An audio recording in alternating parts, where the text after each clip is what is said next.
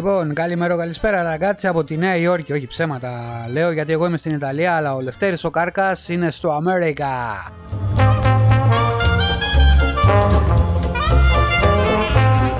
Και το America έχει πολλά να μας πει. Γιατί, γιατί θα μιλήσουμε για πόλεμο, θα μιλήσουμε μπορεί για σεξ, μπορεί για το ρόλο της Ελλάδας ε, σε σχέση με την Αμερική, θα μιλήσουμε για COVID, θα μιλήσουμε για την πολιτική, θα μιλήσουμε για ενέργεια, θα μιλήσουμε για πάρα πολλά.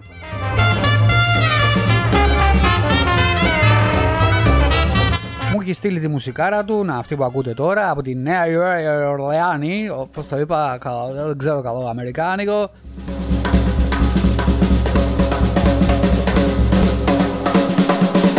Γιατί εκεί μεγάλωσα εγώ στο Brooklyn και στη Νέα Ορλεάνη. Εκεί μεγαλώσαμε ελευθερία. Λοιπόν, ε, ο Ιταλός ε, μαζί σας με μια εκπομπή έκπληξη και για μένα ήταν έκπληξη και πάρα πολύ ωραίο ε, ε, επεισόδιο, δεύτερο μάλιστα, δεύτερη συνέντευξη με το Λευτέρη που θα μας πει πολλά πράγματα για την Αμερική που δεν ξέρατε. Απολαύστε.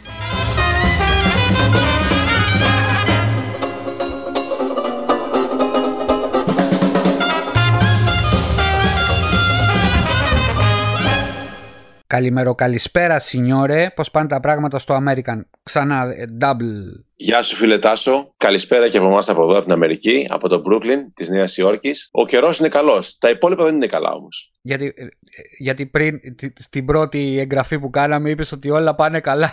Γι' αυτό, γι αυτό ήθελα να σου το πω. Και Όλα μετά το διόρθωσα και είπα, και είπα ότι βαίνουμε ναι. προς την καταστροφή. Αυτό Ε, αυτή τη στιγμή το θέμα που μας απασχολεί εδώ στην Αμερική και θα μας απασχολήσει σύντομα στην Ελλάδα, φαντάζομαι, γιατί η Ελλάδα ακολουθεί την Αμερική, όπως όλος ο κόσμος με, με κάποια χρονική διαφορά. Αυτό που απασχολεί την Αμερική αυτή τη στιγμή είναι το θέμα των εκτρώσεων. Πέρα από το θέμα της Αμερικής, του πολέμου της Ρωσίας και της Ουκρανίας, έχουμε το πολύ σοβαρό θέμα των εκτρώσεων αυτή τη στιγμή. Γιατί γίνεται και εδώ, γιατί και εδώ, ξέρεις, είναι Βατικανό, ναι. έτσι. Ε, να πούμε τώρα ότι ο κόσμος το έχει δει βεβαίως στις ειδήσεις, φαντάζομαι, ότι το ανώτατο δικαστήριο των Ηνωμένων Πολιτειών ε, διέρευσε μέσω του, του δημοσιογραφικού site Πολίτικο, διέρευσε η είδηση ότι το ανώτατο δικαστήριο των Ηνωμένων Πολιτειών ενδέχεται να αποφασίσει ότι η άμβλωση είναι θέμα πολιτιών και όχι εθνικό θέμα, όχι ομοσπονδιακό. Που σημαίνει ότι κάθε πολιτεία θα έχει το δικαίωμα να, να ορίσει αν η άμβλωση είναι νόμιμη ή όχι. Αυτή τη στιγμή αυτό που ισχύει από το 1973 και πέρα στην Αμερική είναι ότι ομοσπονδιακά η άμβλωση είναι νόμιμο δικαίωμα της κάθε γυναίκας. Όπως και πρέπει να είναι. Σε να ορίσει το σώμα της. Σε όλες, ναι, σε όλες τις πολιτείες. Αυτή τη στιγμή, ναι.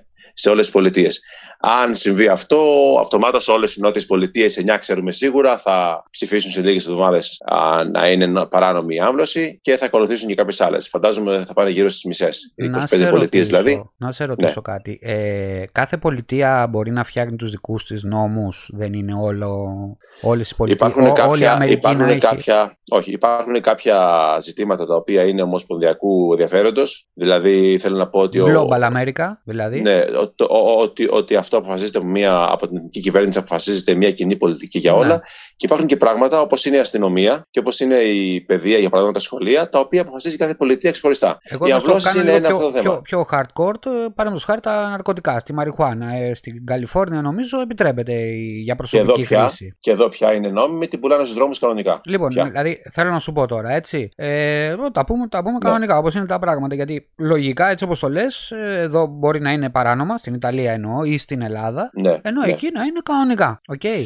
Όχι, λοιπόν. εδώ είναι, εδώ είναι νόμιμη στη Νέα Υόρκη η χρήση της μαριχουάνας. Και για να ξαναγυρίσουμε στο θέμα των αυλώσεων, αυτή τη στιγμή η άμβλωση είναι νόμιμη σε όλη την Αμερική. Αλλά αν περάσει αυτή η απόφαση του ενότου δικαστηρίου, δεν θα είναι νόμιμη πια. Και αυτό καταλαβαίνουμε τι σημαίνει για τα δικαιώματα της γυναίκας, για τη χειραφέτηση της γυναίκας και τι σημαίνει για τις γυναίκες οι οποίες δεν έχουν παραδοσιακά πρόσβαση στην άμβλωση, που είναι φτωχές γυναίκες. Έτσι, φτωχά στρώματα. Που δεν θα μπορούν πούμε, να πληρώσουν, να δώσουν ένα γιατρό να πάνε να κάνουν μια άμβλωση και θα πρέπει να, να φέρουν στον κόσμο ένα με το παιδί. Δεν το καλύπτει το κράτος ε, την άμβλωση. Αυτό θα είναι παράνομο, Ρεστάσο. Άμα είναι παράνομο σε μια πολιτεία, πώς θα το κάνει μια γυναίκα που δεν έχει πρόσβαση σε ιδιωτικά ιατρία. Αυτό εγώ θέλω να μου λες λίγο πιο hardcore πράγματα με την έννοια ότι ναι, μεν, το διάβασα αυτό στο πολιτικό ότι διέρευσε αυτό ναι. το πράγμα, αλλά το θέμα ε, είναι ποιος επηρεάζει αυτό, το επηρεάζει μια παραδείγματος χάρη η Εκκλησία; Η, εκκλησία, η... εκκλησία, η εκκλησία, εδώ στην Αμερική έχουμε ας πούμε πρωτοστατή εκκλησία των Ευαγγελιστών. Ναι. Πάντα η εκκλησία των Ευαγγελιστών συντάσσεται με τη, με τη συντηρητική πλευρά των πραγμάτων. Το είδαμε αυτό στο, στο Tea Party, στα περίφημα Tea Party.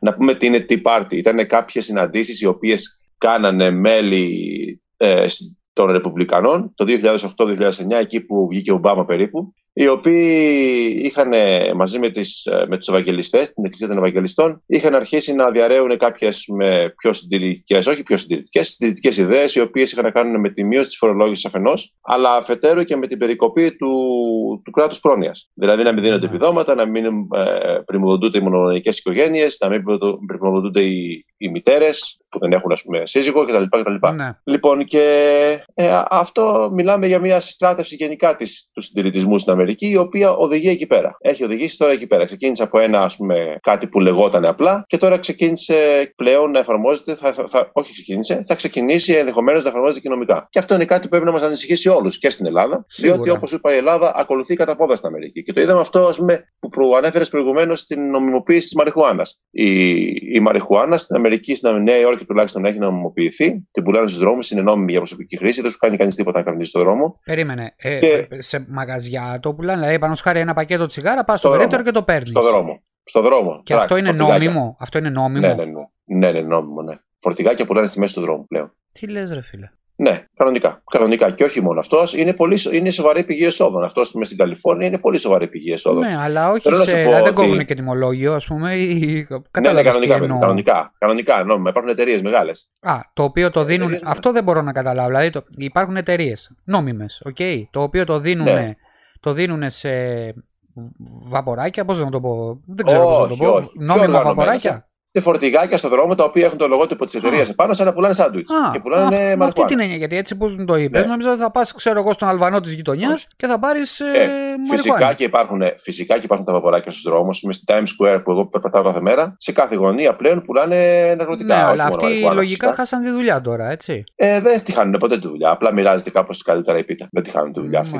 Γιατί πουλάνε και άλλα πράγματα. Δεν πουλάνε μόνο μαριχουάνα, αυτοί πουλάνε και τα άλλα τα παράνομα. Υπάρχει η τάση της μείωσης της εγκληματικότητας εφόσον πουλιέται νόμιμα. Κοίταξε, Τάσο, η μαριχουάνα δεν είναι ηρωίνη. Ναι, για να πούμε ότι θα υπάρχει άμεση μείωση της εγκληματικότητας. Η μαριχουάνα, όπως ξέρουμε, δεν, δεν, δεν Καλά, δημιουργεί έχει ωφέλη, δεν το συζητάμε αυτό, αλλά το θέμα Α, δεν, δημιουργεί ανθρώπους, δεν δημιουργεί ανθρώπους η μαριχουάνα οι οποίοι σκοτώνουν για 5 βεβαίως, ευρώ. Βεβαίως, αυτό, αυτό είναι το... αποδεδειγμένο, βεβαίως. Αυτό το κάνουν οι τοξικομανείς. Οπότε δεν μπορούμε να συνδέσουμε τη μείωση ή την αύξηση. Ναι, δεν μπορούμε να συνδέσουμε τη μείωση ή την αύξηση της εγκληματικότητα με τη μαριχουάνα. Είναι άλλο πράγμα. Αυτό που θέλω να πω εγώ είναι ότι η Ελλάδα ακολουθεί κατά πόδα στην Αμερική και ακόμα και συντηρητική πολιτική όπως ο Άδωνης Γεωργιάδης βγήκανε και είπαν πριν από ένα-δύο χρόνια ότι η μαριχουάνα πρέπει να πωλείται και είχε δίκιο ο Καρανίκας του ΣΥΡΙΖΑ δηλαδή. Ο Παπαντρέο το είχε πει. Ο Παπαντρέο πιο παλιά. Ναι, αλλά περίμενε δύο. Ο Παπαντρέο το είχε πει, ξέρουμε ότι είναι ελεύθερος και θα το έλεγε έτσι κι αλλιώς. Αλλά ο Γεωργιάδης, ο αρχιυποκριτής, ναι, ναι, ναι. ο οποίος βγαίνει και είναι, πούμε, είναι ταγός της ε, οικογένειας και της ε, της τάξης και βγήκε και είπε για τη μαριχουάνα. Εγώ δεν έχω πρόβλημα με την νομιμοποίηση της μαριχουάνας, μην παρεξηγηθώ. Αλλά θέλω να πω για την κολοτούπα του Γεωργιάδη, ο οποίος είδε οικονομικά ωφέλη. Καλά, είναι θέλω ο... να πω ότι ο, είναι ο μάστερ της κολοτούμπας. Ο... Μην μη, μη, μιλάς για τον Γεωργιάδη τώρα, δεν είναι, δεν ναι, χρειάζεται. Απλά θέλω να κάνω μια σύνδεση με το πώς ακολουθεί η Ελλάδα ακολουθεί κατά πόδα στην Αμερική. Αυτό θέλω να πω. Και όλο ο κόσμος. Εκεί θέλω να καταλήξω. Η πολιτική του Biden ε, είναι πιο συντηρητική από του Τραμπ, ε, σίγουρα. Παραδείγματος χάρη όμως από τον Ομπάμα πιο παλιά είναι πιο συντηρητική. Και θέλω να μου πεις για τον Biden, γιατί έκανα.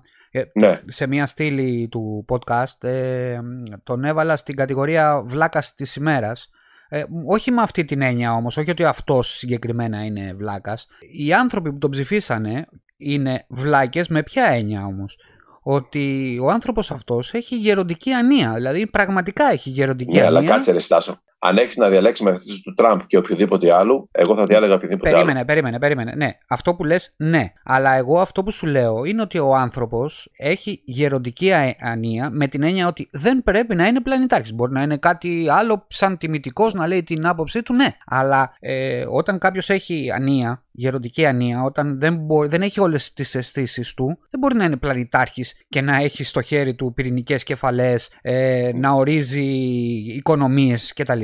Με αυτή Όμως, την έννοια στο λέω, έτσι. Δόξα τω Θεώ, το πολίτευμα της Αμερικής έχει δικλείδες ασφαλείας ώστε καταλαβαίνει κανείς ότι δεν κυβερνάει ο πρόεδρος. μόνος του και ελέγχεται. Θέλω να πω ότι δεν είναι η Βόρεια Κορέα Αμερική που αποφασίζει ένας θερό να πατήσει ένα κουμπί και ρίχνει πυρηνικά. Η Αμερική έχει την αντιπρόεδρο που είναι η Καμάλα Χάρη, η οποία φαντάζομαι ότι αυτή τρέχει το όλο, το όλο θέμα. Ε, ναι, αυτό σου λέω. Βάλε αυτή είναι ρε παιδί μου, πρόεδρο. Επιπλέον υπάρχουν, επιπλέον υπάρχουν σύμβουλοι. Υπάρχει περίπτωση, υπάρχει και αυτή η δικλίδα ασφαλεία. Αν πάθει κάτι πρόεδρος, να πει αυτή η αντιπρόεδρο. Γι' αυτό υπάρχει ο Vice ναι, President. Βεβαίως.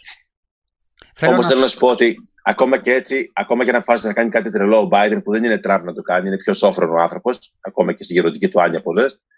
Ε, πάντα υπάρχουν δικλείδες ασφαλείας που θα, θα αποσυμβούσαν να γίνει κάτι εντελώς παλαβό.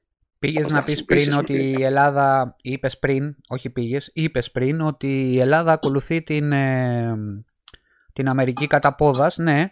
ναι. Ε, δεν ξέρω αν το έμαθες, πρόσφατα έγινε αυτό, δηλαδή πριν 3-4-5 μέρες ε, υπόγραψαν, υπέγραψε η ελληνική κυβέρνηση ε, νατοικές ε, βάσεις, ανανέωσης στην ουσία, αλλά το μεγάλο φιλέτο, να το πω έτσι, είναι η Σούδα. Ναι. Ήταν και είναι η Σούδα. Μα είναι, ήταν η Σούδα. Δεν Απλά τώρα πήρε μεγαλύτερα benefit η Αμερική. Δεν ξέρω τι ανταποδόσεις υπάρχουν. Αυτό δεν το ξέρω.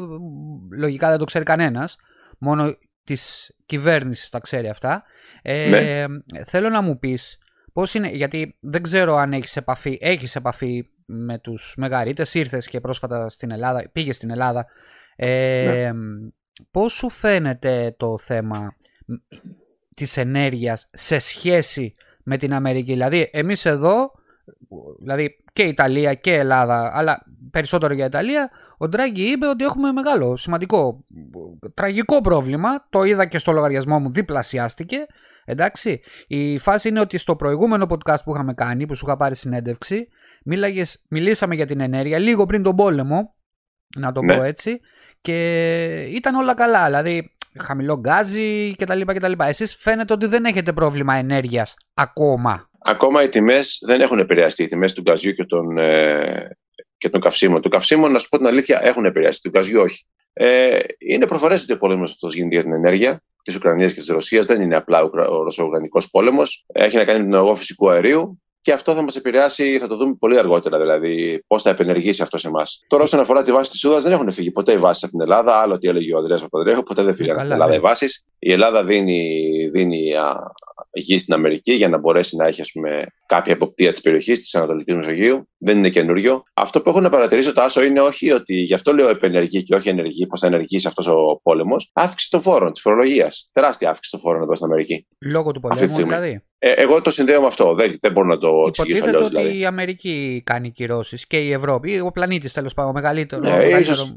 Γιατί ανέβηκαν ναι, οι φόροι; Δεν ξέρω, δεν ξέρω γιατί. Εγώ το συνδέω με αυτό, δεν ξέρω. Έχει συμβεί το τελευταίο μήνα, ας πούμε, τελευταίο 1,5 μήνα, ότι έχουν ανέβει πάρα πολλοί φόροι. Έχετε πρόβλημα στο άμυλο, στα σιτηρά κτλ. Έχετε τέτοια προβλήματα. Τάσο, δεν έχει, δεν έχει σημειωθεί καμία έλλειψη εδώ αγαθών στην Αμερική. Ούτε έχουν βγάλει καμία ανακοίνωση όπως στη Γερμανία που έγινε πρόσφατα που είδες ότι λέει ναι. αποθηκεύσε τρόφιμα για δύο εβδομάδες. Ναι. Δεν έχει συμβεί κάτι τέτοιο. Νομίζω η Αμερική έχει μεγάλη αυτάρκεια. Είναι τεράστια χώρα σε, σε πρώτες ύλες. Δηλαδή πρέπει να συμβεί κάτι πολύ, πολύ ακραίο για να μην ξεμείνει η Αμερική από σιτηρά. Δεν νομίζω.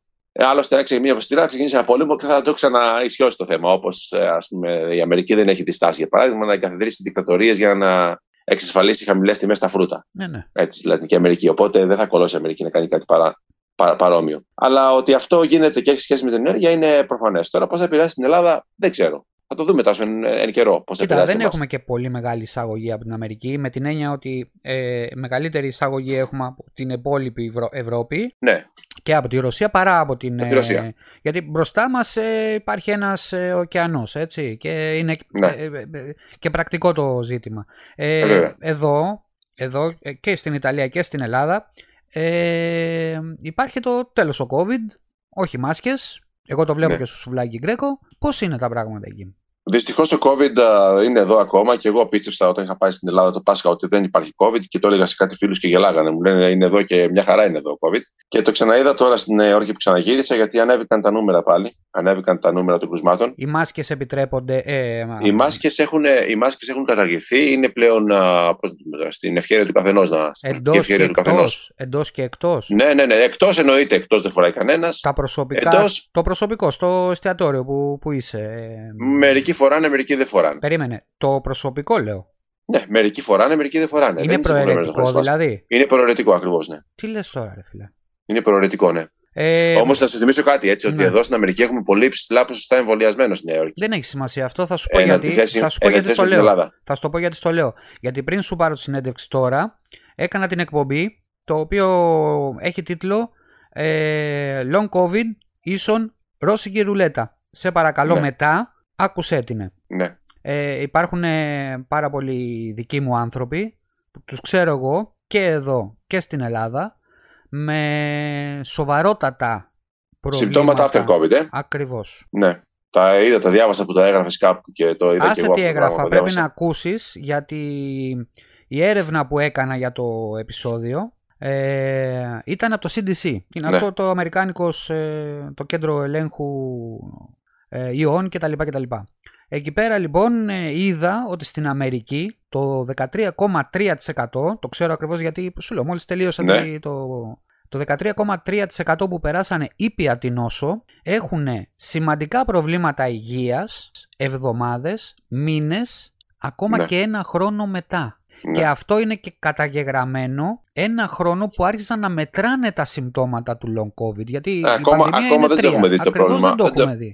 Δεν το έχουμε δει στην όλη την έκταση στο πρόβλημα και του το πρόβλημα του της δηλαδή... Αμερικάνικης κυβέρνησης από ό,τι διάβασα ήταν ότι πολλοί ανασφάλιστοι δεν είχαν ιατρικό ιστορικό ώστε να μπορούν οι γιατροί να καταχωρήσουν αν στο δικό σου ιστορικό ας πούμε είχε συμπτώματα low covid και ποια ναι. ήταν αυτά και γιατί ήταν αυτά ώστε να περάσουν στους φακέλους για να κατηγοριοποιηθούν και να ε, μετρηθούν στην ουσία. Δηλαδή, ακόμα και να είμαστε... μετρηθούν, ναι. Ακριβώς. Να έχουν μια βάση δεδομένων. Ναι, δεν είναι απίθανο αυτό που λες. αυτό που λέω το, στο podcast λέω ότι είναι παράνοια του πλανήτη παράνοια, πράγματι, παραλογισμός, κόβουν οτιδήποτε μέτρο, ακόμα και γιατί οι περισσότεροι θέλω να σου πω ότι ήταν και εμβολιασμένοι τρεις φορές, έτσι, ναι. από αυτοί που αναπτύξανε τα συμπτώματα.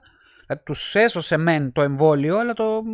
υπάρχουν long covid ε, επιπτώσεις. Λοιπόν, Τάσο, εγώ νομίζω ότι αυτή η κατάσταση που περιγράφεις είναι μια σιωπηλή παραδοχή όλων των κυβερνήσεων ανά τον κόσμο, ότι απέτυχαν αυτό. να αντιμετωπίσουν τον COVID και ότι είναι μια σιωπηλή παραδοχή ότι δεν, δεν αντέχει η οικονομία γενικά να σηκώσει άλλο ένα lockdown. Θα μπορούσε, Στην Ελλάδα, όχι, για παράδειγμα, θα μπορούσε να μην κάνει lockdown. Ναι, εγώ θέλω να σου πω τι, τι σκέφτονται οι κυβερνήσεις αυτή τη στιγμή. Έτσι, τι πιστεύω εγώ, τι σκέφτονται οι κυβερνήσεις. Και στην Ελλάδα το ίδιο πράγμα. Ότι δεν αντέχουμε να κλείσουμε άλλη μια σεζόν. Φυσικά αυτό θα το πληρώσουμε πολύ ακριβά το Σεπτέμβρη. Έτσι, στην Ελλάδα και σε όλες τις χώρες. Αλλά αυτό είναι ένα άλλο θέμα. Ναι, έτσι όπως το λες είναι ένα άλλο θέμα το οποίο όμως ε, έχει φτάσει ο κόσμος με το κουμπί στη σκανδάλη να το πω έτσι που δεν, ε, δεν, δεν, χωράει, δεν, δεν χωράει περισσότερο δηλαδή πόλεμος, ε, πρόβλημα ενέργειας, υγειονομική κρίση δεν πάει άλλο. Δεν πάει άλλο. Να πούμε κάτι άλλο. Ναι. Να αναφέρουμε κάτι άλλο αυτή τη στιγμή, να αλλάξουμε θέμα. Ναι. Αυτή τη... Πρέπει να αναφέρουμε κάτι ε, για να είμαστε δίκαιοι και να μην είμαστε χάριστοι. Σήμερα είναι 9 Μαΐου και έχουν περάσει 77 χρόνια από τη μέρα που ιτήθηκε ο ναζισμός. Και πρέπει να το αναφέρουμε αυτό και πρέπει να, να πούμε και ένα ευχαριστώ στον κόκκινο στρατό και στη Ρωσία και να πούμε και στους παππούδες μας ένα ευχαριστώ όπως έγραψα και στο facebook για αυτά που έδωσαν και για τους, και τη ζωή τους που έδωσαν για να ιτηθεί ο ναζισμός. Και καλό είναι να μην το ξεχνάμε γιατί ξανασηκώνει κεφάλι ο ναζισμός. Πάντα υπάρχουν νοσταλγοί του. Ναι, αλλά από τη ρώσικη πλευρά, από τη ρώσικη πλευρά όχι, όχι, εγώ θα μιλήσω για την Ελλάδα αυτή τη στιγμή υπάρχει η Χρυσή Αυγή στην Ελλάδα, υπάρχουν οι ε, νοσταλγοί της Χρυσής Αυγής, υπάρχουν οι φασίστες και υπάρχουν και οι ιστορικοί αναθεωρητές, οι οποίοι προσπαθούν να μας πείσουν ότι το ένα άκρο είναι ο κομμουνισμός και το άλλο είναι ο ναζισμός. Δεν είναι έτσι τα πράγματα και καλό είναι να το θυμόμαστε τα πράγματα. Να θυμόμαστε ότι οφείλουμε την ελευθερία της Ευρώπης στον κόκκινο στρατό. Καλό είναι να το θυμόμαστε. Ναι, τον τότε. Αυτή, κλείνει. Τον τότε. Τον τότε, ναι, τάσο τον τότε. Μιλάμε, αλλά να μην είμαστε χάριστοι. Όμως έτσι να, να ξέρουμε βέβαια. τι γίνεται. Όχι βέβαια. Γιατί Είχαν άμα... 20 εκατομμύρια νεκρούς. Ναι, αν το πάρεις ότι η ναζιστική Γερμανία τότε, τώρα δεν είναι ναι. Ε, ναζιστική Γερμανία, αν και έχει ακροδεξιά στίγματα. Δεν είναι, σήμερα. δεν είναι αλλά βλέπεις ότι αντιμετωπίζουν την Ευρώπη με τον ίδιο ακριβώς υπεροπτικό τρόπο που αντιμετώπιζε η Γερμανία ε, πάντα την Ευρώπη. Ε, ναι, ναι, Διότι ναι, η Γερμανία, αυτό το η Γερμανία είναι, είναι η καρδιά της Ευρώπης, είναι ο, ο εγκέφαλος της Ευρώπης η Γερμανία και η Γερμανία αντιμετωπίζει όλους τους άλλους λαούς με τον ίδιο υπερεπτικό τρόπο που τους αντιμετώπιζε η Γερμανία στον Πρώτο Παγκόσμιο Πόλεμο, που φάγε τα μούτρα της, και στο Δεύτερο Παγκόσμιο Πόλεμο, που ξανά φάγε τα μούτρα της. Αυτό είναι η Γερμανία. Θέλει να έχει την Ευρώπη ως καταναλωτικό κενό. Συμφωνώ. Και όποτε, η Ευρώπη, και όποτε η Ευρώπη μπουκώσει από γερμανικά προϊόντα, η Γερμανία ξεκινάει ένα πόλεμο. Τώρα ο πόλεμος αυτή τη φορά δεν ήταν στρατιωτικός, ήταν οικονομικός ο πόλεμος που ξεκίνησε η Γερμανία. Συμφωνώ, συμφωνώ απόλυτα. Για να ξέρουμε, να ξέρουμε ποιοι είναι οι Γερμανοί. Να ξέρουμε ποιοι είναι οι Γερμανοί. Ε... Και να ξέρουμε τι σημαίνει ναζισμός. Υπήρχε μια ρίση που δεν ξέρω αν είναι αληθινή. Του Τσόρτσελ, ε. Του... Ακριβώς, δεν ξέρω αν είναι αληθινή. Ναι. Δεν πρέπει να τους δίνει, να δίνετε όπλα στους Γερμανούς, αλλά βλέπεις ότι τώρα έδωσε δύο δις για τα όπλα. Μια πάσα στο θέμα της Ουκρανίας. Οι Γερμανοί αυτή τη στιγμή πλασάρονται σαν τους αρχηγούς της Ευρώπης. Ενώ η Ελλάδα, παραδείγματος χάρη, δεν έχει κάποιο αρχηγικό, όχι αρχηγικό, πώς να το πω διαφορετικά, δεν έχει κάποια ουσία. Αντίθετα, το έχει η Τουρκία. Να σου θυμίσω, γιατί εσύ το ξέρεις σίγουρα, αλλά για τους ε, ακροατές, ότι η Τουρκία στο δεύτερο παγκόσμιο πόλεμο δεν πήρε καθόλου μέρος. Καθόλου. Ε, όσον αφορά τη Γερμανία, το είπαμε και προηγουμένως, η Γερμανία είναι η καρδιά της Ευρώπης. Το Βερολίνο είναι η καρδιά της Ευρώπης. Ήταν και θα είναι πάντα η καρδιά της Ευρώπης. Η Γερμανία κινεί την Ευρώπη. Εννοείς οικονομικά και οικονομικά, και, οικονο, και, οικονομικά και α, πολιτικά η Γερμανία δίνει κατευθύνσεις. Πάντα. Όλοι οι υπόλοιποι είμαστε περιφερειακοί. Η ΔΕ Ελλάδα είναι ένα μερμήγκι στην Ευρώπη δεν έχει καμία δύναμη. Άλλωστε και πληθυσμιακά να το δεις, δηλαδή δεν έχουμε καμία δύναμη και στο το ΑΕΠ μας δεν έχει καμία σχέση με τη Γερμανία. Τώρα, όσον αφορά τη στάση της Γερμανίας έναντι της Τουρκίας, η Τουρκία, γι' αυτό και η Γερμανία πάντα ήθελε την είσοδο της Τουρκίας στην Ευρώπη, είναι με τεράστια αγορά. Η Γερμανία βλέπει την Τουρκία ως τεράστια αγορά. Η Τουρκία είναι 80 εκατομμύρια. Με αυξητικέ τάσει. Είναι η τέλεια αγορά. Άνθρωποι οι οποίοι, οι πολλοί, πολλοί από αυτούς χαμηλού μορφωτικού επίπεδου, είναι η τέλεια αγορά. Για να μπει μέσα και να τους πουλάει από σόβρακα μέχρι αυτοκίνητα. Έτσι λοιπόν, γι, αυτό, γι' αυτό την καλοπιάνει. Και έχει και πολλούς ε, Τούρκους μετανάστες, οι οποίοι είναι ένας συνδετικό κρίκος μεταξύ των δύο χωρών. Όσον αφορά τη τάση της Τουρκίας στο δεύτερο παγκόσμιο, ήταν κατάπτυστη, ε, ουδέτερη μέχρι να δει που θα γύρει πλάστικα. Ε... Και οι Γερμανοί της είχαν τάξει, νομίζω, και το δωδεκάνησα της ε, ε, Τουρκίας. Ε, ναι. Έτσι. Ε, ναι. Και ευτυχώς δεν έγινε, ας πούμε, το πράγμα. Θέλω να, το, θέλω να μου πεις περισσότερο πώς, το, πώς βλέπεις, ε, δεν σε βλέπω και πολύ ε, θετικό από την πλευρά της Ουκρανίας. Δηλαδή... Τι όσον αφορά, τι, όσον αφορά να υποστηρίξει την Ουκρανία, δηλαδή τι, τι εννοείς; Ναι, ε, να, να, να, να, το πω έτσι πιο χήμα. Πιο χήμα, γιατί με έχεις σοβαρέψει τώρα. Ε, ναι. Ποιον υποστηρίζεις, την Ουκρανία ή τη Ρωσία; Δεν υποστηρίζω κανέναν. Η, η, η, η Ρωσία κάνει αυτή τη στιγμή, ξεκίνησε, ναι, ξεκίνησε ένα πόλεμο αυτή τη στιγμή, αλλά η Ουκρανία δεν είναι καθόλου αθώα για αυτό που παίζει. Παίζει ένα ρόλο η Ουκρανία. Η Ουκρανία είναι αχυράνθρωπο της Αμερικής. Εγώ δεν σου μιλάω για την, Ουκρανία, για την Ουκρανική κυβέρνηση. Δηλαδή, έτσι που το λε. Για το λαό. Ε, φυσικά και συμπάσχω με τον, τον άμαχο λαό. σου μιλάω. Φυσικά και συμπάσχω με τον άμαχο λαό. Σε κάθε περίπτωση θα συνέπασχα με τον, με τον άμαχο πληθυσμό. Ε, εννοείται, ρε Στάσο. Δεν έχω κανένα, κανένα κακό αίσθημα εναντίον των ανθρώπων οι οποίοι μπήκαν, ας πούμε, είδαν τα τάξη να μπαίνουν μέσα στα χωριά τους και στις πόλεις τους. Δεν έχω καμία. Αλλά η, η Ουκρανία, η Ουκρανική κυβέρνηση δεν είναι αθώα περιστερά. Έτσι, ξέρουμε ότι έχει αναθρέψει τους κόλπους τους ναζιστές, το τάγμα του Αζόφ και κάτι άλλους με γραφικούς εκεί πέρα, οι οποίοι δεν είναι καθόλου γραφικοί, έχουν δύναμη. Περίμενε, δηλαδή. περίμενες αυτό. Η Ουκρανία τους έχει θρέψει ή η Αμερική; Η Αμερική και η Δυτική Γερμανία. Έτσι, μπράβο. Η Δυτική Γερμανία, συγγνώμη, η Γερμανία. Η Γερμανία, εντάξει, ήσουν λίγο πιο. Η, η, η Γερμανία, ναι. Η Γερμανία τους έχει αυτούς. Έχει, έχει, εδώ και χρόνια έχει στείλει η Γερμανία και η Αμερική και όλες οι χώρες έχουν στείλει πράκτορες στην Ουκρανία και οργανώνουν αυτό το πράγμα. Εγώ έχω ακούσει για proxy war. Δηλαδή η Αμερική δεν μπορεί να χτυπήσει direct τη Ρωσία. Μα αυτό ακριβώς είναι. Πώς, ακριβώς.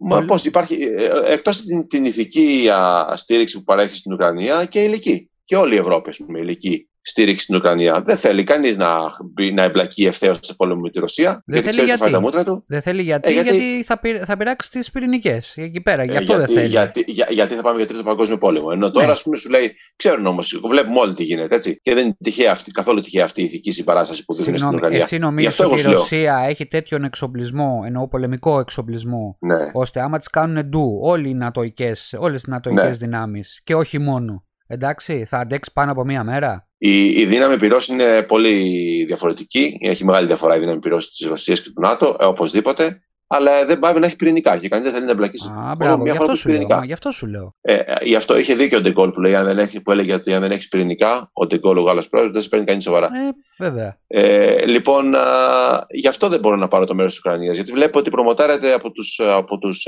Αμερικανούς και από όλη την Ευρώπη ε, ε, ε, για να χτυπήσει τη Ρωσία. Ενώ κανείς δεν πάει ευθέως να χτυπήσει τη Ρωσία. Γι' αυτό δεν, δεν παίρνω το μέρος της Ουκρανικής κυβέρνησης. Τώρα, αν συμπάσχουμε τον λαό, ε, ε, εννοείται ότι συμπάσχουμε κάθε που χάνει το σπίτι του, χάνει τον άνθρωπό του ή πεθαίνει, ξέρω εγώ, σε ένα πόλεμο. Δεν, δεν αντιλαμβάνομαι φιλορωσική όχι, γιατί, γιατί ε, δεν μου είναι καθόλου συμπαθής ο Πούτιν παρεμπιπτόντως. Δεν είναι ένας δικτάτορας. Είναι ο οποίος έχει κατσικωθεί 20 χρόνια στην εξουσία, ναι, ναι. έχει καταπνίξει κάθε αντιπολιτευτική φωνή, όχι τους βάζει φυλακή, τους σκοτώνει έτσι. Ναι, ναι, ναι, ναι. Έστειλε μέχρι μέχρι και πράκτορα στην Αγγλία σκοτώσουν Ρώσους αντιπολιτευόμενους. Δεν έχουν καν, ε, τα ανθρώπινα δικαιώματα δεν έχουν, έχουν υποστεί καθίζηση τεράστια στη Ρωσία. Άλλοι μόνο αν είσαι γκέι διαφορετικός στη Ρωσία. Ε, Πώς να μου είναι συμπαθής ο Πούτιν; Δεν μου είναι συμπαθής, αλλά βλέπω, δεν, δεν πάω να βλέπω ότι η Αμερική έχει εγκαθιδρύσει βάσεις παντού γύρω-γύρω από τη Ρωσία. Νατοικέ σε εισαγωγικά, αλλά είναι αμερικανικές στην ουσία. Και η, η, η Ρωσία έχει περικυκλωθεί από βάσεις. Θέλω να μου μιλήσεις. Λίγο, θέλω να μου μιλήσεις λίγο πιο φουτουριστικά. Ναι. Ε, τι θα ήθελες να, να, να, να πούμε να το πω έτσι, τι θα ήθελες ε, να γίνεις στον πλανήτη από αυτή τη στιγμή όπως είναι ο πλανήτης, φουτουριστικά όμως, ναι. πώς θα ήθελες να είναι ο πλανήτης; Επειδή... Κοίταξε Τάσο, είναι, είναι πλέον ηλίου φαϊνότερο ότι ο πλανήτης δεν μπορεί να μας αντέξει πια. Ναι. Και στα επόμενα 50 χρόνια θα είναι τα πράγματα ακόμα χειρότερα. Δηλαδή, έβλεπα τώρα ότι στον Αμαζόνιο τους πρώτους μήνες του 2022 έχουν αποψηλωθεί περιοχές όσο δύο νέες Υόρκες σε έκταση. Ε, δηλαδή κάποια στιγμή θα στερέψει ο πλανήτη, δεν γίνεται. Το πηγαίνεις στο, στο κλιματικό; Στο οικολογικό κλιματικό, ναι, πρέπει να ναι. αλλάξουμε συνήθειε πια. Ο, ε, θα σου το πω, ναι, αυτό είναι, αυτό είναι de facto. Εγώ που έχω έρθει στην Ιταλία, από τη στιγμή που ήρθα στην Ιταλία, κατάλαβα ότι έχουν δώσει μεγάλο ε, πώς να το πω, κομμάτι της τεχνογνωσίας στο περιβάλλον και γι' αυτό διατηρείται η Ιταλία έτσι όπως διατηρείται. Γενικά ναι. δεν είναι μόνο για την ανακύκλωση και τα λοιπά που έχουν, έτσι, είναι και στην κουλτούρα τους πλέον. Αλλά εγώ αυτό που σε ρώτησα είναι αν, ε, παραδείγματος χάρη, αν έφευγε ο Πούτιν αυτή τη στιγμή, ναι. εντάξει, και έμπαινε πάνω ένας δημοκρατικός ας πούμε πρόεδρος, πρωθυπουργός, ναι. δεν ξέρω, η Αμερική θα μπορούσε να αλλάξει τις συνήθειές της με ποια έννοια; Να μην χτυπάει και λαούς still putting για διάφορους λόγους. Γιατί από γιατί, μία... γιατί η, Αμερική, η Αμερική χτυπάει τον Πούτιν γιατί ο Πούτιν είναι οικολόγος. Όχι τον Πούτιν. Όχι μισό, βέβαια. Μισό λεπτό. Μισό λεπτό. Ε, αυτή τη στιγμή καταδικάζουμε έναν τρελό ή μη τρελό ή ποιος ξέρει, μπορεί να έχει καρκίνο και να πει τα δίνω όλα και όλα και άμα θέλω πατάω και το πυρηνικό. Εντάξει. Ναι. Αλλά το ίδιο πράγμα έχουν κάνει όλες οι αμερικάνικες κυβερνήσεις, όχι τώρα. Από το 1960 και μετά. Σου θυμίζω Βιετνάμ, Ιράκ. Πολέμους. Ε, ναι, Εντάξει. Αλλά φυσικά. πρόσεξε. Αυτή είναι καλή. Ναι, Η ναι. Αμέρικα είναι οκ. Γιατί το κάνει δημοκρατικά. Αυτό νομίζω ότι δεν χρειάζεται ε, να διαφωνήσουμε σε αυτό. Νομίζω ότι συμφωνούμε ότι αυτοί οι πόλεμοι είναι το ίδιο κατακτητική, το ίδιο καταστροφική. Ναι, δεν είδα όμως καμία, δεν είδα καμία ανατροπή κυβέρνησης στην Αμερική. Ε, όχι βέβαια. Όχι βέβαια. Δεν θα γίνει καμία ανατροπή κυβέρνησης. Γιατί η Αμερική κάνει, ανά 10 χρόνια κάνει ένα πόλεμο και ο πόλεμος αυτός έχει να κάνει με το ενεργειακό. Μήπως τελικά. Δε, μήπως τελικά... Εδώ, είναι, εδώ, εδώ, εδώ είναι πατριώτες πολλοί όσοι κάνουν πολέμους, διότι μας αφορά πάρα πολύ στην Αμερική τι γίνεται στο Ιράκ και θέλουμε να, να αποδώσουμε δικαιοσύνη στο Ιράκ. Και πάμε και ρίχνουμε βόμβες στο Ιράκ. Ναι. Αυτά είναι για γέλια τώρα. Ούτε ένα μικρό παιδί δεν μπορεί να τα πιστέψει τώρα αυτά τα πράγματα. Κι όμως τα πιστεύουν οι Αμερικάνοι. Γιατί όπως ε, είπες είναι πατριώτες. Γιατί όπως το είπες είναι πατριώτες. Φυσικά και τα πιστεύουν. Διότι όταν σου κανόνουν το μυαλό από το πρωί ως το βράδυ ότι εμείς αποδίδουμε δικαιοσύνη και ότι εμείς πάμε εκεί να τους βοηθήσουμε, ε, το πιστεύουν. Άμα ο άλλος είναι αμόρφωτος, το πιστεύει. Φυσικά. Στους στρατιώτες, το έχω δει και σε φιλμ, έτσι, στα αμερικάνικα ναι. φιλμ. Ε, thank you for your services. Δεν ξέρω αν το είπα αμερικάνικα σωστά. Ε, βέβαια, βέβαια, ακριβώς. Thank you for your services. Και δεν έχουν κάνει κανένα αμυντικό πόλεμο μεταξύ έτσι. Δεν έχει επιτεθεί κανένα στην Αμερική. Η Αμερική πάει ο, ανά τον κόσμο. Εδώ το είπαμε και προηγουμένως. Έχει στην Λατινική Αμερική εγκαθιδρύσει σε 20 φορές δικτατορίες σε χώρες διάφορες για να εξασφαλίσει καλές τιμές στα μπανάνε και στα φρούτα. Σου θυμίζω ότι ο πόλεμος, ε, ότι η Αμερική μπήκε στο δεύτερο παγκόσμιο πόλεμο επειδή μία ε, κυβέρνηση, οι Ιάπωνες, ήταν η μόνη, έχεις δίκιο αυτό που λες, ήταν η μόνη που κάνανε επίθεση σε αμερικάνικο έδαφος.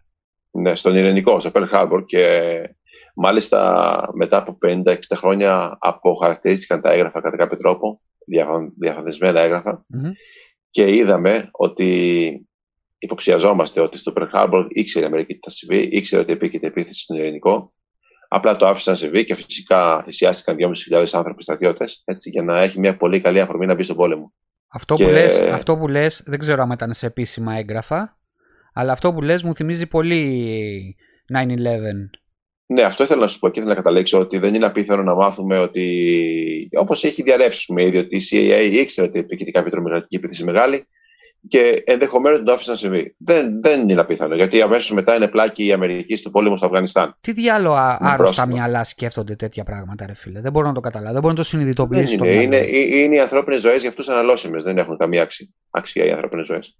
Καλά, αυτό το βλέπουμε και στο COVID. Έξυπνες βόμβες μετά σου λέει και ρίχνουν μια φόβα και σκοτώνουν έναν διαγωγή ολόκληρο. Αυτό. Έξυπνες βόμβες. Ναι, δεν, δεν θα κολώσει η Αμερική καμία μεγάλη υπερδύναμη να σκοτώσει ανθρώπους για τα συμφέροντά της. Είναι, είναι πλέον. Αυτό συνέβαινε από πάντα. Είναι η ιστορία της ανθρωπότητας αυτή, δεν είναι τώρα. Όταν, δεν είναι τωρινό αυτό. Όταν που... σε ρώτησα πριν να μου πεις κάτι φουτουριστικό, επειδή ξέρω ότι γράφεις διηγήματα κτλ., εννοούσα μια παγκόσμια κυβέρνηση που δεν υπάρχει Αμερική, η Ιαπωνία, η Κίνα κτλ. κτλ η Ρωσία και οι Ουκρανίες και οι ναι. Ευρώπες. Ε, με στόχο να να πάρουν παραδείγματος χάρη υλικά από τον Άρη, να τα φέρουν στη γη.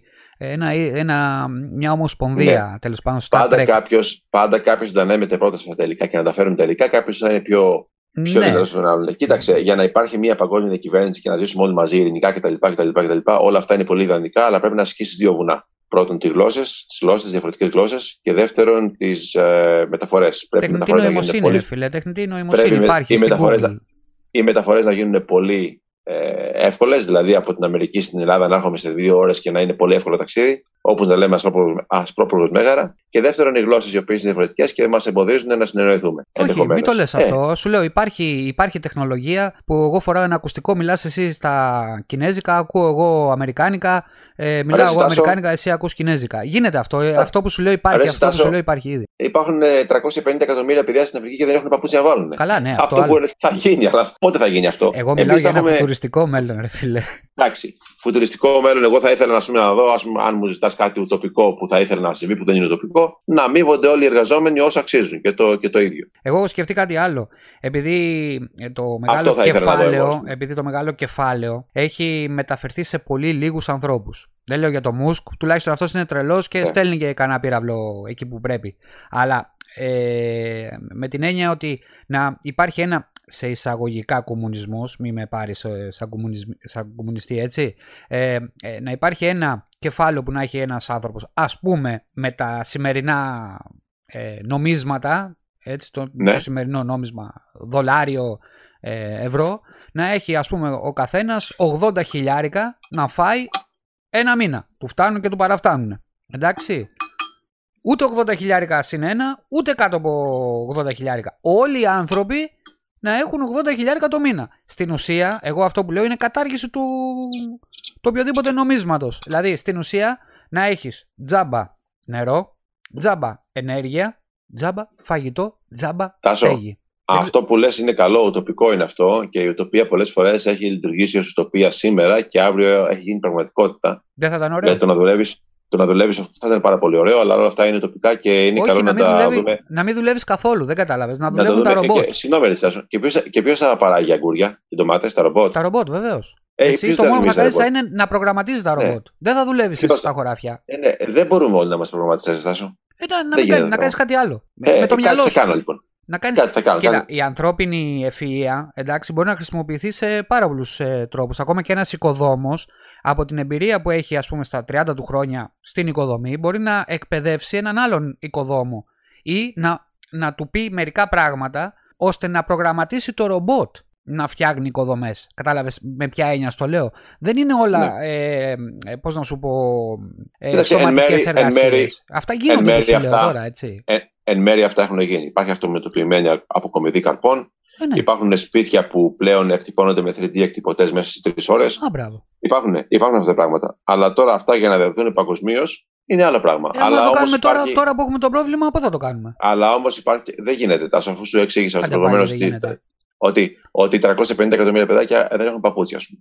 Μα ε, αυτό σου λέω. αυτό σου λέω. Ένα, πιάτο, ένα πιάτο φαΐ, ας πούμε. Ξεκινά από εκεί πρώτα Όταν και μετά δεν θα υπάρχουν κράτη και σύνορα, αυτά τα παιδάκια θα έχουν φαΐ. Απλά θέλω να, σου πω, θέλω να καταλήξω σε κάτι που πρέπει να πούμε ότι ο άνθρωπος έχει ένα γεννέ χαρακτηριστικό μέσα του που είναι η αδιφαγία. Ο άνθρωπος είναι αδιφάγος. Θέλει πάντα παραπάνω από τον δίπλα. Ε, αυτό θα δημιουργεί πάντα ανισότητες. Δεν γίνεται να τις αποφύγουμε τις ανισότητες. Μου είσαι Όπως λίγο παλιά, αρνητικός σήμερα. Μου είσαι λίγο δεν είμαι αρνητικός. Όχι, όχι, καθόλου αρνητικός. Θέλω να είμαι ρεαλιστής. Ε, δεν είμαι καθόλου αρνητικός. σα ίσα. Μου θυμίζεις κάτι άλλο. Τι; Θα το πάω στο άλλο. Στο θέμα της Εκκλησίας. Και δεν μιλάω για τη θρησκεία, γιατί άμα θες μπορούμε να μιλήσουμε. Ναι. Εντάξει, ναι. ε, βλέπω την εκκλησία. Α, όχι, αυτό δεν γίνεται. Να βλέπει με τις ε, με τις εκτρώσεις που μου είπες. Α, όχι, αυτό το λέει ο Θεός. Α, ο, ο Γιακβέ, ο ε, όχι, μη, μη, μη, μη, μη, μη, μη με συνδέεις με την εκκλησία. Είναι όχι, αυτό, νομίζω, σου είπα είναι... τι μου θυμίζει. Δεν συνδέω. Ναι. Ξέρω.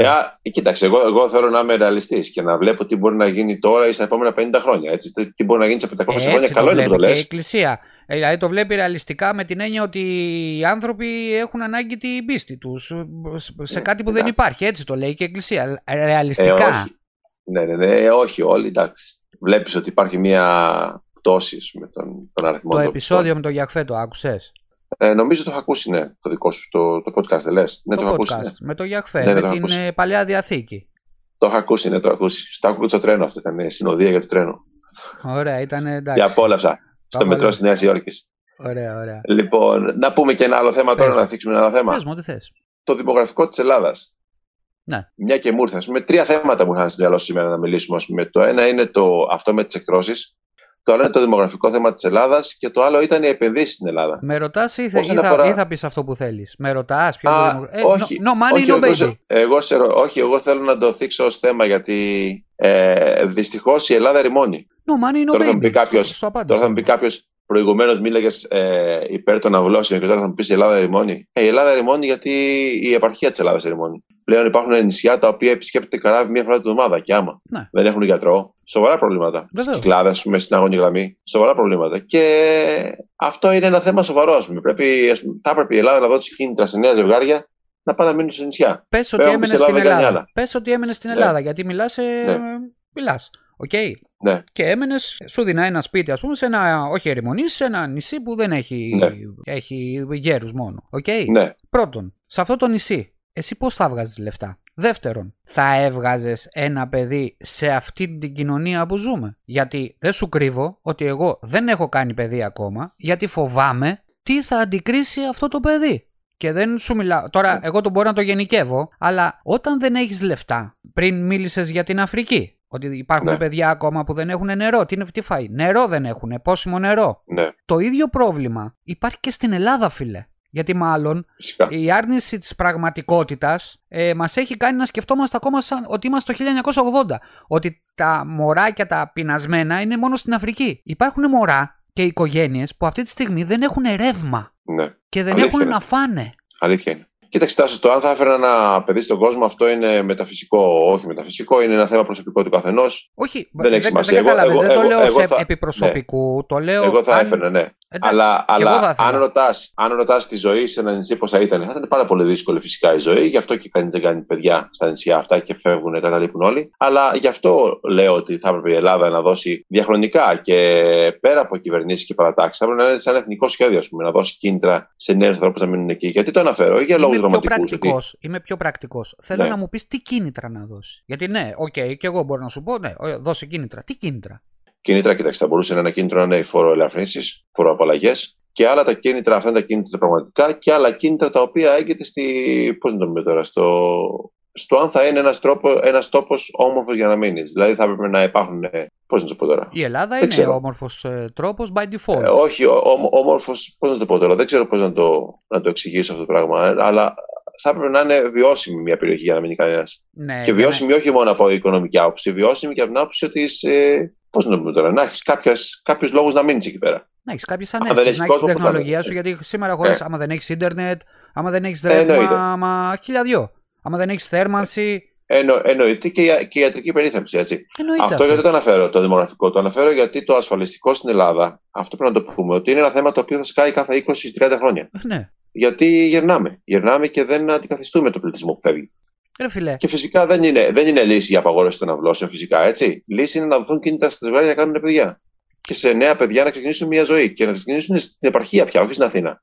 Δεν χωράει άλλος πια η Αθήνα. Έχει γίνει αφόρητη ζωή στην Αθήνα. Σίγουρα. Λοιπόν, αυτό ήθελα να πω. Και... Η αποκέντρωση ναι. είναι πα, παμπάλαιο. Συν το, συν το άλλο θέμα που προκύπτει ότι λόγω της εισρωής ξένων πληθυσμών στην Ελλάδα πλέον από τις χώρες της Μέσης Ανατολής, επειδή έχουν πόλεμο, ας πούμε, ε, αλλάζει ενδεχομένως η ισορροπία του πληθυσμού και αυτό, αν δεν υπάρχει και ταυτόχρονα αύξηση του ελληνικού πληθυσμού, ε, θα δημιουργήσει ανισορροπίε. Δηλαδή, δεν είναι έτοιμη η Ελλάδα, δεν είναι Αμερική η Ελλάδα, δεν είναι νέο. Ε, σίγουρα, δεν μπορεί από μία μέρα στην άλλη. Να δεχτεί, να δεχτεί μετανάστες. Θα υπάρχουν αντιδράσεις, θα υπάρχουν πολλά ρατσιστικές εξάρσεις και εξάρσεις εθνικοφροσύνης κτλ.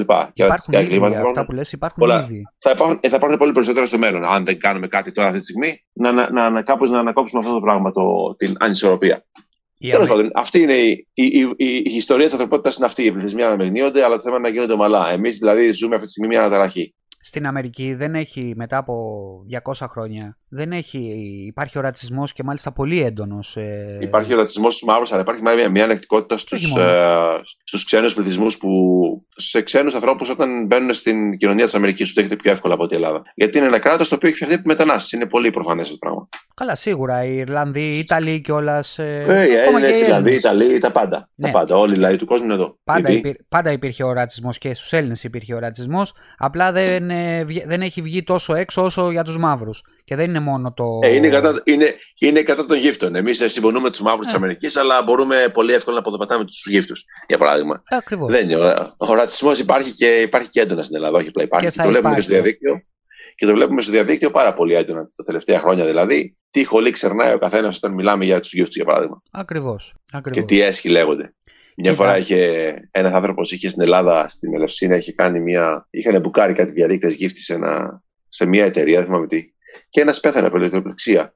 Δεν φαντάζεστε τι γράφανε. Λέω ρε παιδί μου, αυτός ο άνθρωπος τώρα μπορεί να διαλέξει μεταξύ μια κανονική ζωή και το να διακινδυνεύει τη ζωή του τρεις ώρα τα ξημερώματα να πεθάνει από ηλεκτροπληξία. Πιστεύετε ότι διάλεγε αυτό; Έλατε. Και γράφανε καλά να πάθει που πέθανε κτλ. Ναι, ναι, ναι, ναι, ναι, αποκτήνωση εντελώς. Εντελώς, εντελώς. Ναι. Αυτό έκλεισε και η παρένθεση του, του δημογραφικού. Απλά ήθελα να το αναφέρω γιατί είναι ένα θέμα που θα πρέπει να μας απασχολεί. Σοβαρά. Ε, πολύ, φοβάμαι, πολύ φοβάμαι ότι δεν θα λυθεί αυτό το θέμα γιατί ε, υπάρχει και ένα άλλο θέμα. Δεν είναι μόνο ότι δεν κάνουν παιδιά. Ε, το θέμα είναι ότι και η νεολαία αυτή που υπάρχει τώρα, στο παρόν, ε, φεύγει. Όπως εγώ, π.χ. Ναι. Ε, όπως εσύ, φυσικά, π.χ. Όπως και διάφοροι της γενιάς μας έχουν φύγει για να βρουν καινούρια πατρίδα σε εισαγωγικά και καινούριε ευκαιρίες. Ψάχνουμε. Μέχρι σήμερα βλέπεις ότι εγώ είμαι στην Ιταλία και έγινε, μια... έγινε πόλεμος τώρα. Αλλά πάλι ξανά, γιατί και η Ιταλία έχει πρόβλημα, έτσι. Ναι. Ε, θέλω να σου πω ότι ο κόσμος που ζούμε είναι τόσο δυναμικός πλέον που δεν προλαβαίνεις να, δεν προλαβαίνεις να κάνεις παιδί, να σου το πω έτσι. Ε, και... Ναι, κοίταξε τώρα, η δικιά μας η γενιά μεγάλωσε διαφορετικά, έχει άλλες, ε, άλλα χρονικά περιθώρια η δικιά μας η γενιά. Και η επόμενη γενιά από εμάς, φίλε, φεύγει. Ε, θέλω, να πω ότι, θέλω να πω ότι όχι χρονικά περιθώρια στο πότε θα δημιουργήσει κανείς οικογένεια και πότε θα αποκατασταθεί. Ε, δεν είμαστε στο 1950 που οι άνθρωποι ε, παντρεύονταν 20 χρονών. Είμαστε τώρα σε μια άλλη φάση διαφορετική. Οι άνθρωποι με την ησυχία τους. Εδώ υπάρχουν γυναίκες ε, στην Ιταλία, να καταλάβεις, που κάνουν ε, παιδί και δεν σου κάνω πλάκα 65 χρονών.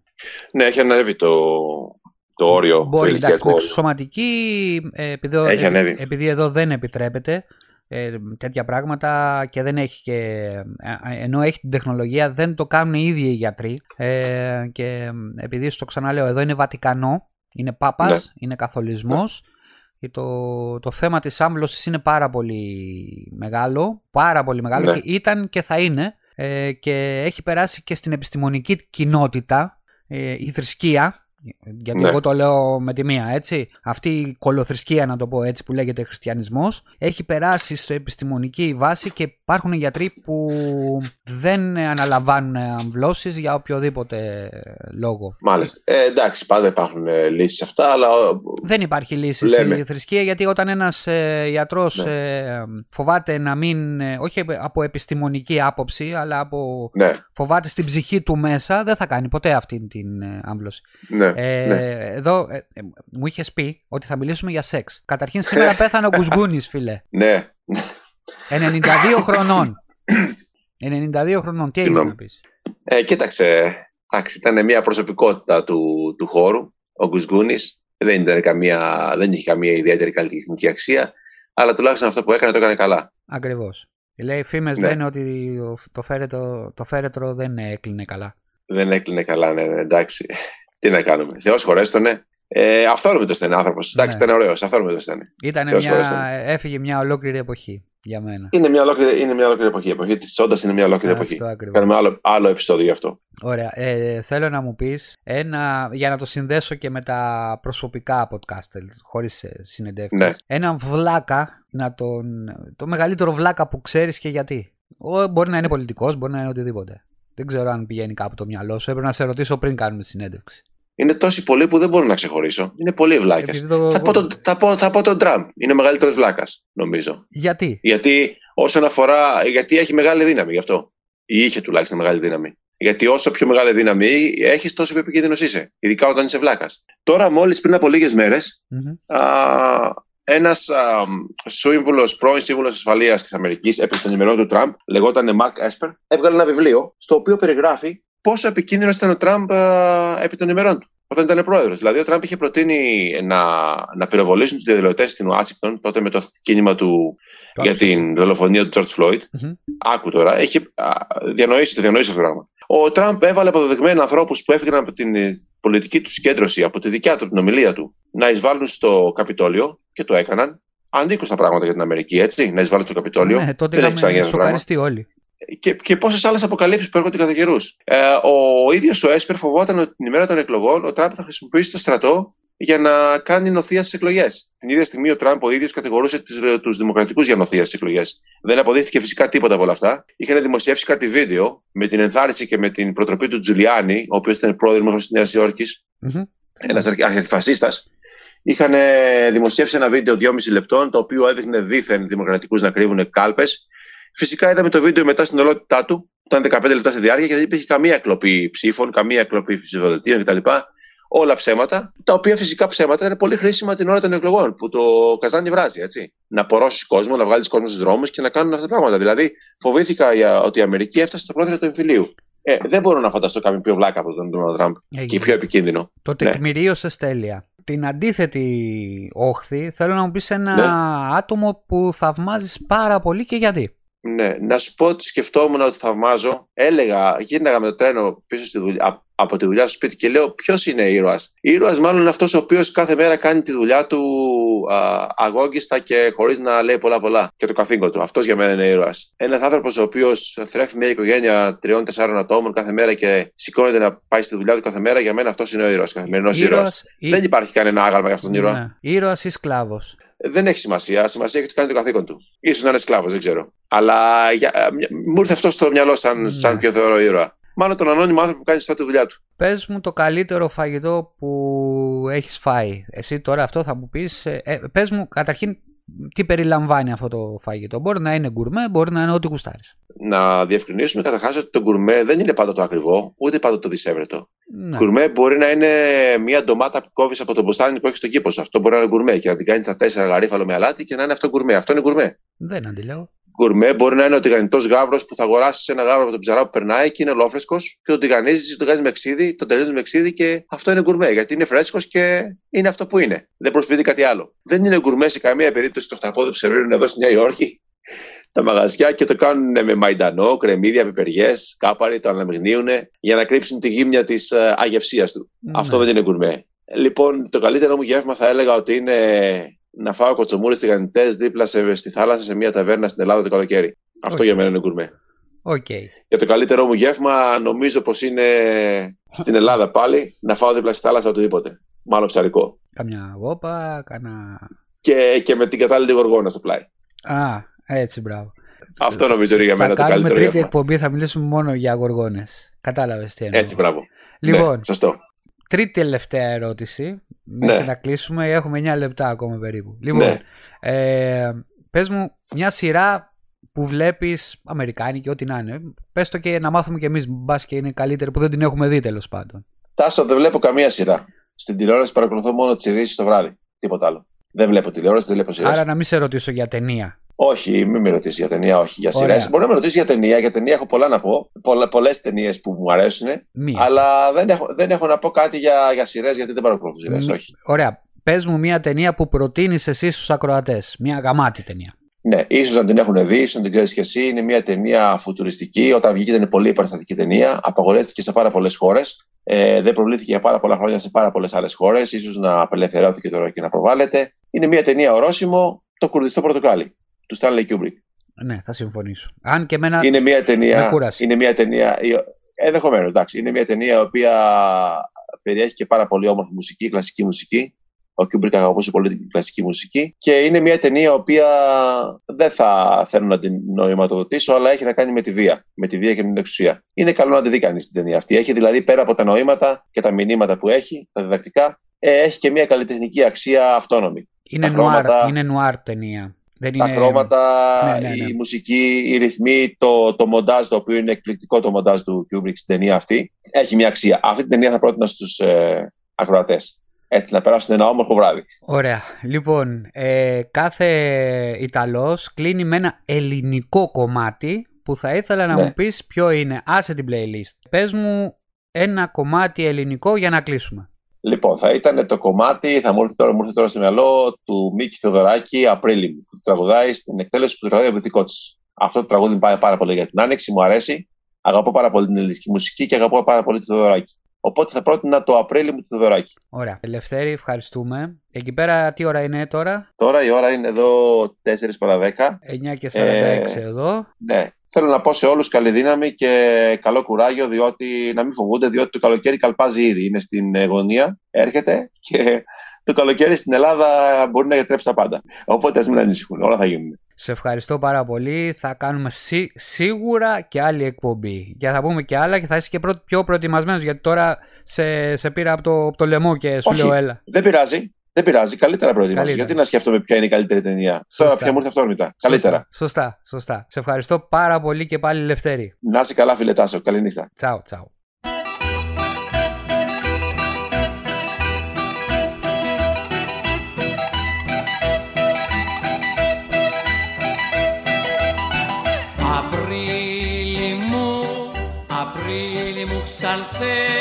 Και μάι μη ρωτάτε καρδιά μου πως ανέ καρδιά μου πως καρδιά μου πως αντέχεις. Μέσα στην τόση αγάπη και στις τόσες ομορφιές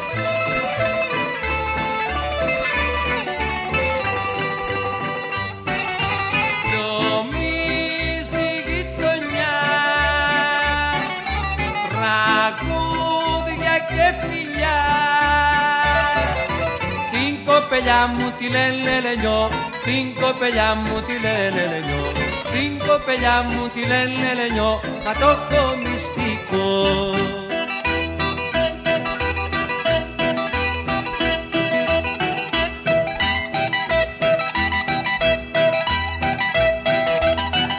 Αστέρι μου, αστέρι μου χλωμό, φεγγαριού ακτίδα στο γαϊτανό φρυδό.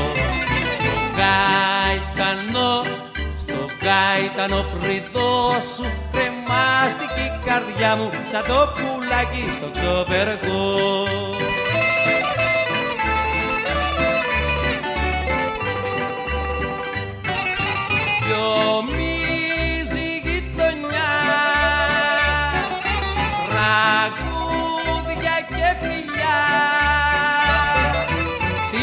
κοπελιά μου τη λένε λενιό, την κοπελιά μου τη λένε λενιό, την κοπελιά μου τη λένε λενιό, μα το έχω μυστικό.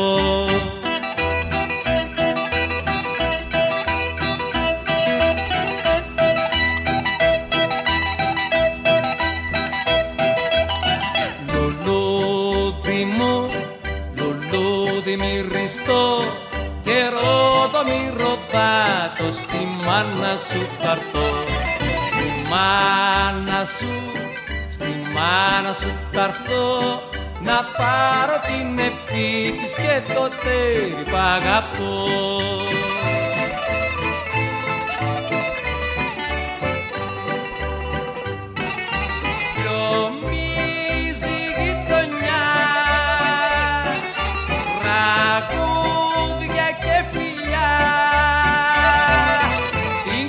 κοπελιά μου τη λένε λενιό, την κοπελιά μου τη λένε λενιό, την κοπελιά μου τη λένε λενιό, μα το μυστικό.